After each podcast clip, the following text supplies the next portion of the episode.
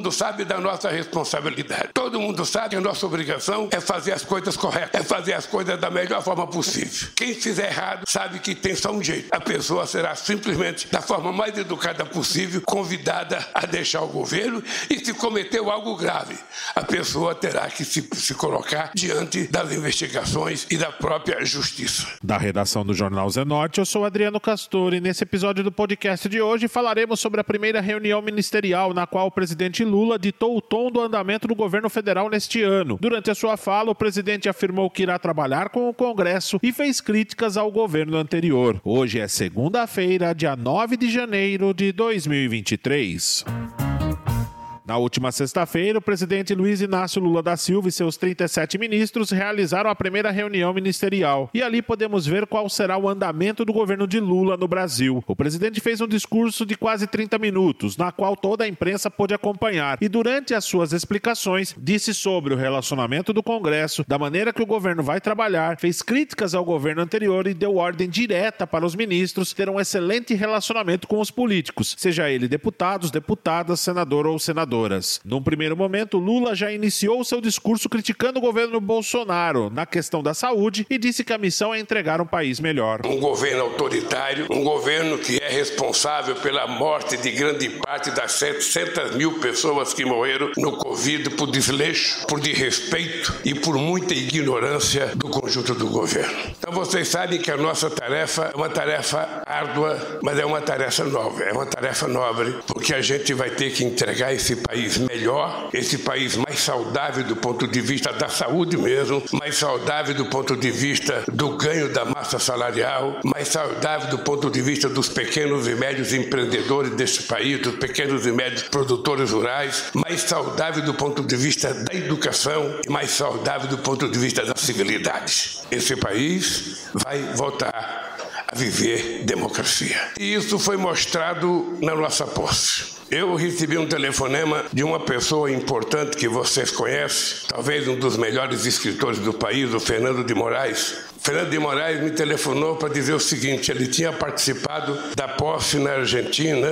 em 1972. E ele dizia que aquela posse da Argentina tinha sido a posse mais bonita que ele tinha visto. E depois da nossa posse, ele falou: vocês bateram de 10-0 na posse que eu achava mais bonita da história da eleição no mundo. E eu penso que nenhum de nós jamais tinha visto um povo emocionado, um povo motivado, como nós vimos na nossa posse. Há muito tempo a gente não via tanta alegria, tanto sorriso estampado na fisionomia de homens, mulheres, crianças, velhos. Ou seja, as pessoas parecem que estavam se encontrando consigo mesmo. E nós queremos que isso aconteça todo dia. É preciso acabar com as brigas familiares. Durante esse processo dos últimos 4 anos, teve famílias que pais não conversavam mais com filhos, que sogro não conversava mais com nora, que nora não conversava mais com a sogra, que filho não conversava com o pai, irmão não conversava com o irmão, primo não conversava com o primo. Tudo estabelecido pelo óleo que foi colocado em prática nesse país. E a nossa posse mostrou que é possível a gente fazer esse país voltar a sorrir. É possível fazer essas pessoas voltarem a sonhar. E a nossa obrigação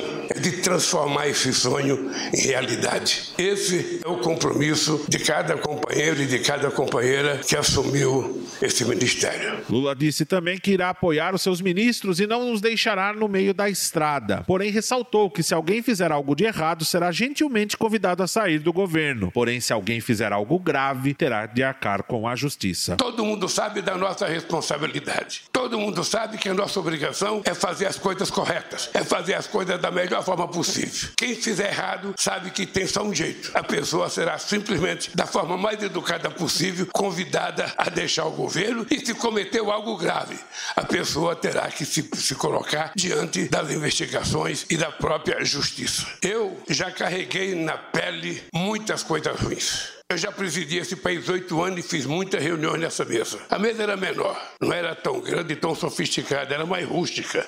Mas essa aqui está mais bonita. E eu só tenho um compromisso com esse país. Primeiro, ser honesto com o povo brasileiro e ser leal e honesto com vocês. Estejam certos que eu estarei apoiando cada um de vocês nos momentos bons e nos momentos ruins. Não deixarei nenhum de vocês no meio da estrada. Não deixarei nenhum de vocês. Vocês foram chamados porque têm competência. Vocês foram chamados porque foram indicados pelas organizações políticas que vocês pertencem. E eu respeito muito isso. E, portanto, esteja certo que vocês terão em mim. Sabe, se possível, um irmão mais velho. Se possível, um pai. Tratarei vocês como a mãe trata os filhos. Com muito respeito, muita educação e exigindo muito trabalho de cada um de vocês e de cada uma de vocês. Lula também disse a respeito do agronegócio que todas as leis serão respeitadas e aqueles que não seguirem as leis terão de encarar a justiça brasileira. Nós não somos um governo de um pensamento único, não somos um governo de uma filosofia única, não somos um governo, sabe, de apenas pessoas iguais. Nós somos um governo de pessoas diferentes. E o que é importante é que a gente, pensando diferente, tem que fazer o esforço para que na construção do nosso processo de reconstrução desse país, a gente pense igual, a gente construa igual. Eu fico muito feliz quando eu vejo um homem do agronegócio como ministro da Agricultura, como o companheiro Fávero. Ou seja,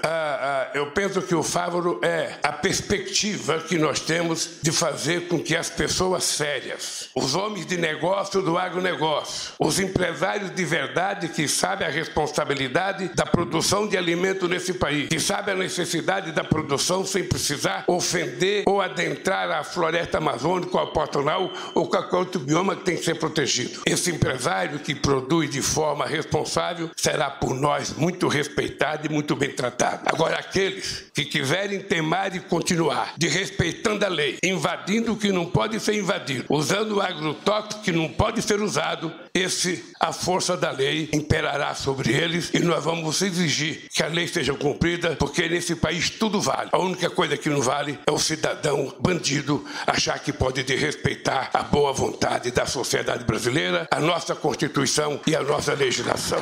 O presidente Lula também falou sobre o seu relacionamento com o Congresso Nacional e deu ordem direta para os seus ministros tratarem bem os políticos, seja eles da Câmara dos Deputados ou do Senado Federal. Lula afirmou que o presidente terá o melhor relacionamento com o Congresso. Lula também aproveitou para criticar a última equipe ministerial. Não tenho vergonha de dizer que nós vamos montar o governo com gente da política muito competente.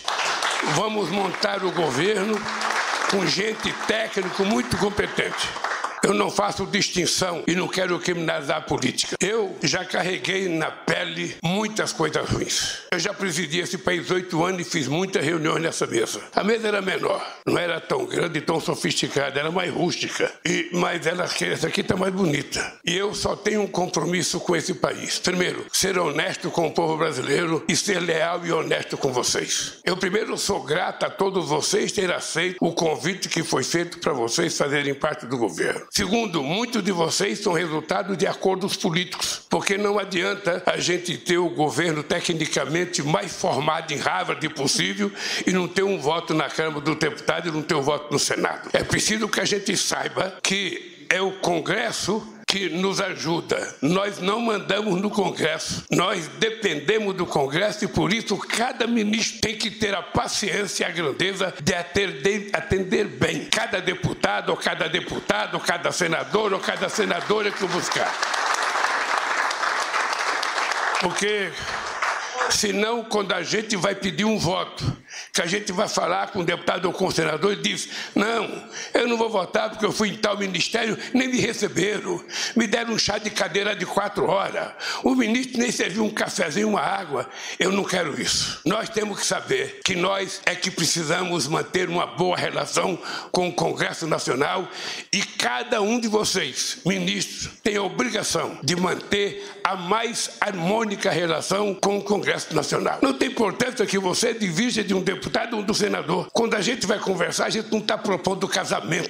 A gente está propondo aprovar uma tese ou fazer uma aliança momentânea em torno de algum assunto que interessa ao povo brasileiro. Lula também mandou um recado direto para o Ministério da Cultura, afirmando que os brasileiros precisam de uma revolução cultural e criticou o ódio instalado no país. Esse povo precisa de cultura, porque parte da violência que existe nesse país, ela não existe por falta de polícia, Flávio Dino. Ela existe pela ausência do Estado no cumprimento das suas obrigações. Está faltando escola, está faltando saúde, está faltando lazer, está faltando esporte, está faltando quase tudo. um jovem sem área de lazer, um jovem que mora num barraco de 3 ou 4 metros quadrados, que quando abre a porta não tem um metro quadrado para ele brincar. Que jovem nós estamos criando? Que brasileiro ou brasileira saudável a gente está criando? Então o Estado, ao invés de cumprir, ao invés de culpar o povo pobre da periferia, a gente tem que culpar a ausência do Estado, e nós vamos fazer um esforço, companheiros, para estar presente aonde o povo precisa de nós. Este é um compromisso que eu não arredarei o pé, e por isso eu digo todo dia: vocês vão ver um senhor de 77 anos com energia de 30 só e que não vai ter um minuto de cansaço enquanto a gente não conseguir resolver o problema dessa sociedade. Nós já provamos uma vez que é possível. Nós já provamos. Esse país já foi a 6ª economia do mundo. Esse país já aumentou o salário mínimo em 74%. Esse dia eu fui conversar com uma pessoa que disse: olha, mas agora foi bancarizado 16 milhões de pessoas. E eu disse: mas no meu governo foi bancarizado 70 milhões de pessoas. Nós colocamos uma Argentina e uma Colômbia dentro do sistema bancário, sabe, com mulheres que catam papel, com o pessoal do reciclagem, com o povo de rua abrindo conta na Caixa Econômica Federal. Você tem que ver, Zé Múcia, o que uma mulher chorou a receber o cartãozinho dela da Caixa Econômica porque ela abriu uma conta. Coisa que para nós não tem nenhum valor. Para o povo pobre tem um valor incomensurável. Esse foi mais um podcast do Jornal Zé Norte, trazendo para você as últimas notícias de Sorocaba e região.